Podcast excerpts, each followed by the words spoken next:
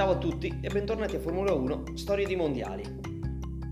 Il campionato del mondo del 1973 è il 24 ad assegnare il titolo piloti e il 16 ad assegnare quello costruttori. Inizia il 28 gennaio e si conclude il 7 ottobre dopo 15 gare, 3 in più rispetto all'anno precedente. Si aggiungono infatti Brasile, Svezia e Olanda. È un anno in cui a sfidarsi sono Lotus e Tyrrell. La prima con Emerson Fittipaldi e Ronnie Patterson alla guida, mentre la seconda scende in pista con Jackie Stewart e il francese François Severt. Terza forza del mondiale è la McLaren, anche se distante dalle prime due, mentre continua la crisi nera della Ferrari, sesta a fine campionato. Si parte in Argentina dove trionfa Fittipaldi, così come avviene al successivo appuntamento in Brasile. Poi Stewart con una super rimonta in Sudafrica, il brasiliano in Spagna e di nuovo l'inglese in Belgio e a Monaco. Sei gare, tre vittorie a testa e una differenza in classifica di soli 4 punti a favore di Fittipaldi. Ma presto la stagione prende una piega diversa da una parte Stewart continua ad essere molto costante nella guida e la sua Tyrrell molto affidabile. Dall'altra Fittipaldi e Colin Chapman cominciano ad avere degli attriti a causa del contratto del pilota che tarda ad essere rinnovato. Il risultato è che il rapporto con Fittipaldi si inclina e Chapman comincia a vedere in Peterson la prima guida e il pretendente al titolo.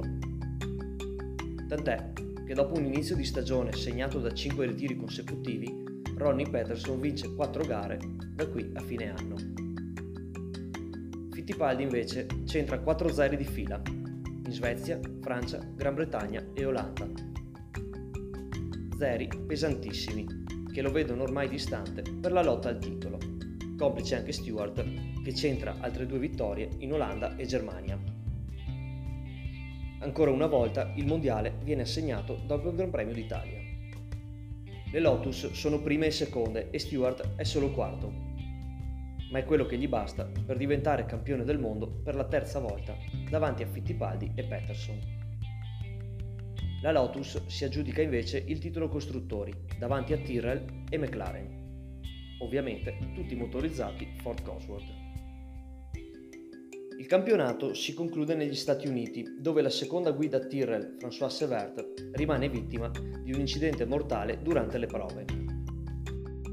In una serie di curve veloci l'auto va via dritta e si schianta ad oltre 200 km/h contro il guardrail, si capovolge e si spezza a metà. Stewart è stanco, ha dovuto dire addio a troppi piloti che erano prima di tutto amici così in segno di rispetto, non partecipa a quello che sarebbe stato il suo centesimo Gran Premio, così come non partecipò alla Tyrrell. La settimana successiva Jackie Stewart annuncerà il suo ritiro definitivo dalle corse. Chiude la carriera con 99 presenze, 27 vittorie e 3 titoli mondiali in tasca. Tornerà in Formula 1 nel 1997 con l'omonima scuderia fino al 1999, centrando un solo successo e un quarto posto nei costruttori. Nel 2000 vendette a Ford che la trasformò in Jaguar, che a sua volta nel 2005 diventerà Red Bull Racing. Grazie per avermi seguito, ciao!